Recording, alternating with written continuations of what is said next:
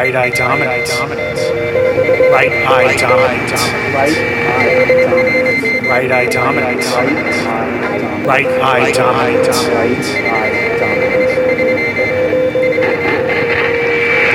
This is the Right Eye Dominant Podcast.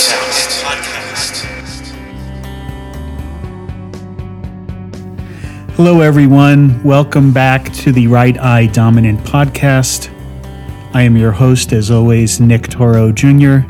Thank you for joining me today. Today's episode, I'm going to focus on the myth and the reality of Route 66. So, buckle your seatbelt and let's go for a ride.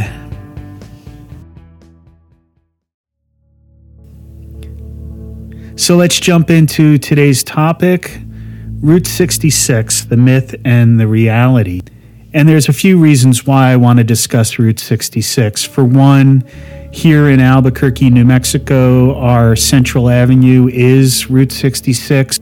It's one of the few stretches of the original Route 66 that is still active and an active part of the city. And if you drive down Route 66 in Albuquerque, you'll see little bits of both the myth and the reality that I'm going to be discussing today. And of course, because this is a photography podcast, I'm going to look at it all through the lens of photography. So, Route 66, most people probably know it thanks to a really famous song that was written by Bobby Troup, but it was recorded by everybody from Chuck Berry to the Rolling Stones, or if you're my generation, you know the version by Depeche Mode. In any event, Route 66, the song, sells this sort of fantasy of jumping in the car and motoring west, heading out to California on the highway that's the best, right? Get your kicks on Route 66. And for popular culture, that definitely is a touchstone. And most people around the world, if they do know anything about Route 66, they know the song. So there was also a TV show in the 60s, I believe, uh, called Route 66. It was on for a couple of seasons. As far as Route 66 in literature, there is, of course, The Grapes of Wrath, that is uh, written by John Steinbeck. And it talks about the Dust Bowl era of America and the migration of people from the Dust Bowl area in the Midwest through the Southwest looking for opportunity and a new life in California. And I'll speak a little bit more about that in a bit. So that's where some of the myth of Route 66 comes from. Now I'd like to discuss a little bit about where the reality of present day Route 66 comes from. In the 1950s, the U.S. interstate highway system was a huge upgrade, and it coincided with the growing car culture that sprang out of post World War II, a middle class with a lot of spending power, buying cars, and having a newfound sense of freedom, and emerging from the darkness of World War II and before that, the Great Depression. So it's ironic that the same highway that served as sort of a, a migration path for people who were affected by the Great Depression and affected by the Dust Bowl, as I mentioned.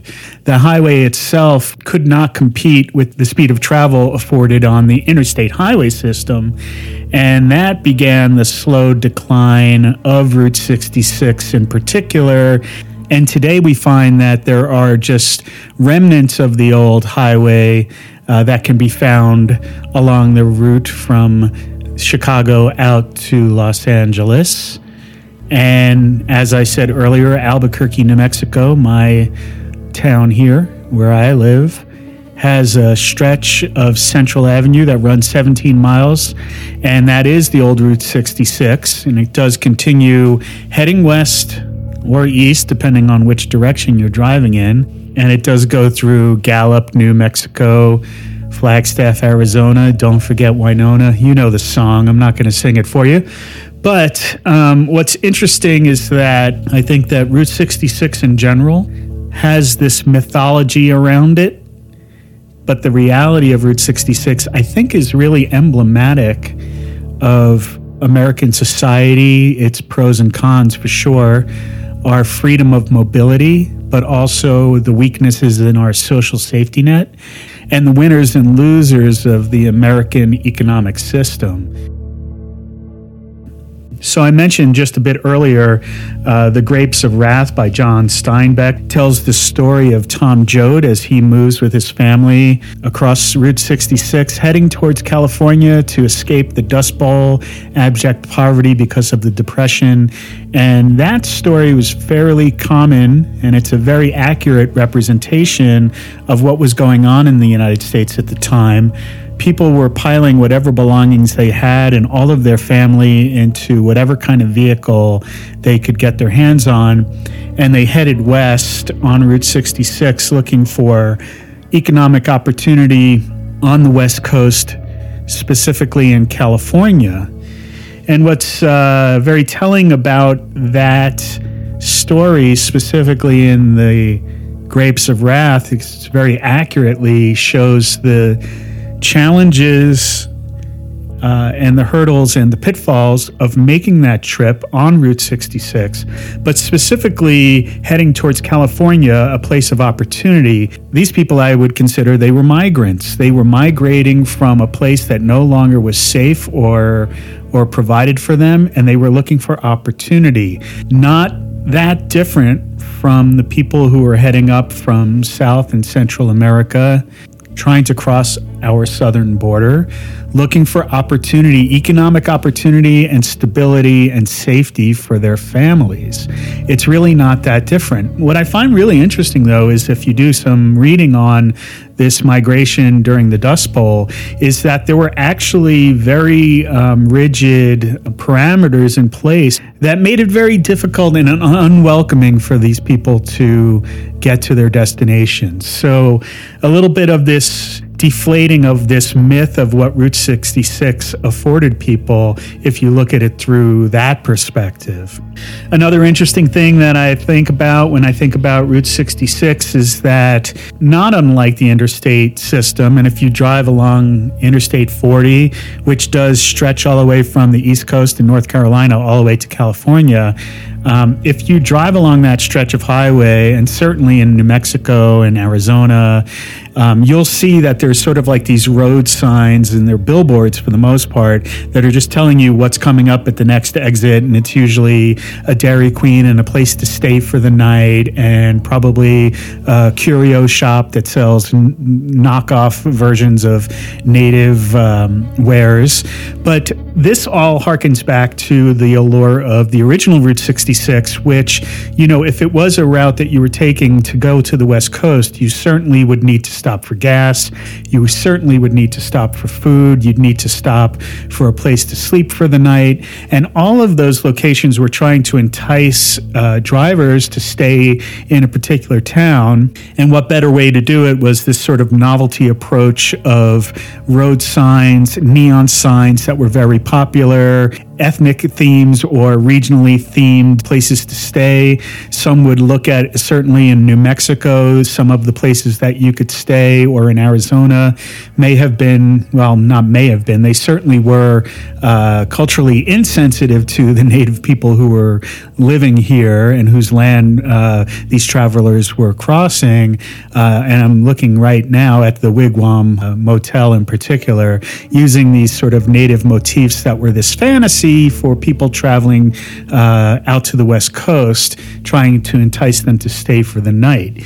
Now, if you look at Route 66 today, there are remnants of these signs, although most of them are disappearing.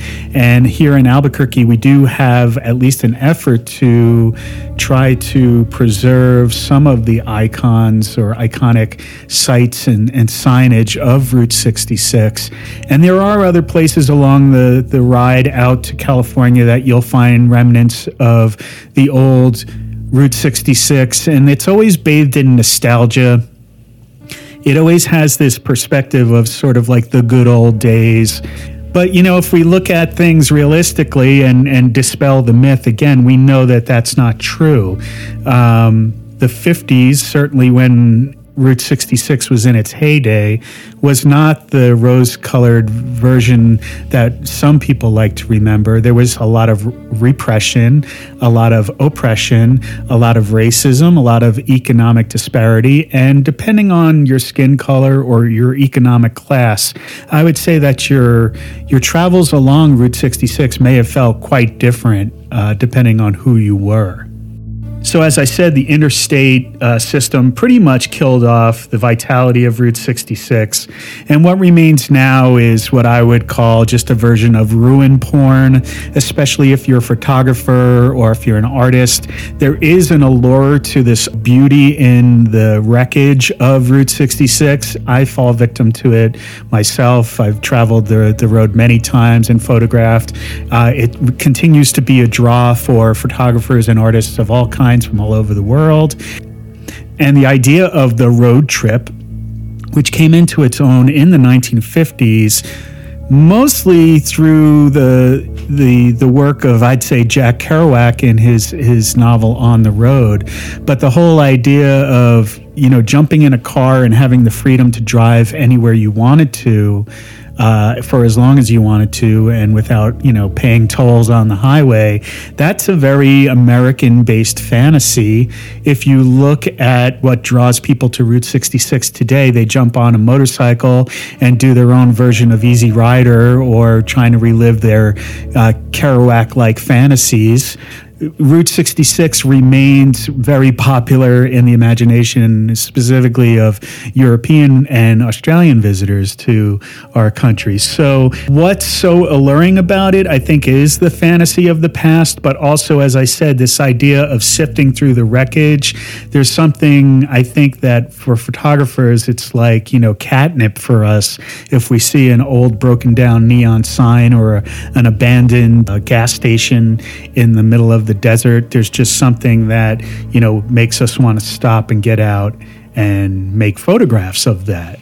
And certainly, there's been many photographers who have done that. And we can go back to, I remember seeing a very early photograph from Life magazine, which shows this beautiful cloudscape along Route 66 in Arizona. Uh, there's a photograph that's very famous, maybe one of the most famous Route 66 photographs was taken right here in Albuquerque by Ernst Haas, and it's right on Central Avenue. And it looks like it's either uh, early evening or right after a thunderstorm because the, the sky is quite dark. And then because of how he shot the photograph, everything is compressed. So you're looking down Central Avenue, Route 66, and it's just sign upon sign upon sign, neon sign, old cars. I would say it's almost a caricature of what we envision in our minds as this ideal of Route 66. Compare that with, let's say, the photographs of Robert Frank, who I've mentioned in this podcast before, who also did a road trip uh, to do photography around the United States, which we know yielded the book The Americans. And he did spend some time along Route 66 here in New Mexico specifically. And there's a one of the photos that I'm always struck by in the book The Americans is a looks like post car crash, there's, I believe it's a body that's covered in a blanket on the side of the highway with a few people standing around it. And that's a Route 66 photo. And you compare that with sort of like the fantasy version of Life magazine or the Ernst Haas photograph, and you could see pretty broad range of what one could consider what is the myth and what is the reality of Route 66. Of course, other photographers have made their name and their reputation on taking road trips with their cameras. You can go back to Lee Friedlander, who, if you look at a lot of his work, a lot of it is shot from the car or on the side of the road, and many photographs he photographed here in New Mexico. You think of the contemporary uh, master photographer Alec Soth, and his book, uh, Sleeping by the Mississippi, is uh, a quasi road trip photo book as well. And it's interesting that there's this allure of the road trip that remains uh, present, certainly in photographic culture. And I also find it interesting, and I'm saying this as a middle class white male, that it's oftentimes it's people like me who feel that they take this trip and try to document sort of whatever this is, this fantasy of Route 66. We're not women, we're not people of color who may not have the same luxury and the feeling of safety to travel along this this road and to photograph and document it. And on top of that, and this leads to the book that I want to focus on today, is this idea that Route 66 was considered the Main Street USA. And there's this beautiful sort of allusion to this all encompassing, all accepting celebration of the American road that goes along with Route 66. Yet, just this past weekend, it was a particularly gray, cloudy winter's day, and I decided to take advantage of the diffused lighting to go out and shoot some film along Central Avenue here in Albuquerque, all along Route 66. And I will say that there are parts of it, certainly where nearby where I live, that have got bars and restaurants and shops, and it still captures some of that feeling that people probably imagine Route 66 encompasses. Yet on the outlying fringes of Route 66, and you don't have to go too far east or west, there are huge pockets of poverty. There are boarded up stores. There are tent cities where homeless people are living on the streets. And in many ways, it's emblematic of the haves and the have nots in our country, the haves and have nots in our economic uh, system. But it's a very sobering way to counteract this fantasy of the neon nights of Route 66 as you drive your convertible and you head west towards California. Where am I going with all of this uh, cultural, socioeconomic talk? Uh, and how does this pertain specifically to photography? Well, I uh, stumbled upon the work of a photographer named Edward Keating, and it actually, he a photograph of his popped up on my Instagram feed a few weeks ago, and I was intrigued because they were actually images of Route 66. And then I found out that, and this guy, Edward Keating, has got a very interesting backstory, which I'll dive into a little bit. But he did a project about Route 66, and the, this, the book is called Main Street The Lost Dream of Route 66. And what's really interesting is the cover image, uh, Main Street, you'll see that, uh, that it's typed with the E's backwards, and that's an indication of something not quite right on Main Street USA and if you look at this book, you'll see a direct correlation between the work of Edward Keating and that of Robert Frank. Um, there's definitely an element of the Americans that has leached its way into this body of work. Keating photographed along Route 66, uh, starting, I believe, in the 90s uh, and all through the 2000s. And he does actually, in the book, it sort of makes the, the, the path, the journey from Chicago out to Los Angeles. If you have any illusions about the mythology of this fantasy of Route 66, this book will utterly destroy it. I'd like to read a passage from the afterword in the uh, Keating book. And these are his words, not mine. It wasn't until the turn of the century as staff photographer for the New York Times that I returned for the first time to what John Steinbeck called the Mother Road, to photograph the damnable highway that nearly ruined me and somehow saved me. What I saw was devastation everywhere, against everything we had been asked to believe by Washington, D.C., beginning with the Ronald Reagan trickle down economics. America was not growing stronger, and none of the promised benefits had materialized, at least not between the south side of Chicago and San Bernardino. Instead, the rich got richer and the poor had gotten children, and the middle class was dying, its throat slit at the altar of money and Route 66 was now little more than a catch drain for those who couldn't keep up, its blacktop crumbling along with its people. The people got stuck in place, like rocks, having never made it up the hill. Keating, I found out, was a very interesting character. Um, he started his photo career, he basically scrapped his way together to become a photographer, a photojournalist in New York. I think he was hustling to get jobs uh, shooting for the New York Times. He first came to prominence because he, I guess, illegally got himself into the um, the debris, the the the site of uh, the 9/11 attacks at the World Trade Center, and documented that uh, aftermath quite extensively. I did discover that Keating actually won a Pulitzer Prize for that body of work that he shot at Ground Zero. Apparently, he was exposed to toxins being in that environment that caused him to get cancer, and apparently, he did just pass away in September 2021. I had no idea about any of this, and it's been really a, a, revelation to dig through and find out more about the work of Edward Keating. But uh, relevant to this discussion, I would highly recommend getting your hands on a copy of Main Street, The Lost Dream of Route 66 by Edward Keating. I picked up a softcover version, brand new, for about 30 bucks highly recommend you getting it and think about the sort of the dream of the fantasy of jumping in your car, your convertible, and riding off into the sunset, heading west, basking in the glow of the neon signs of Route 66, and then compare it to the reality that Edward Keating shows us in this book. So, there you have it my thoughts on Route 66, the myth and the reality, and looking at it all through the world of photography and pop culture.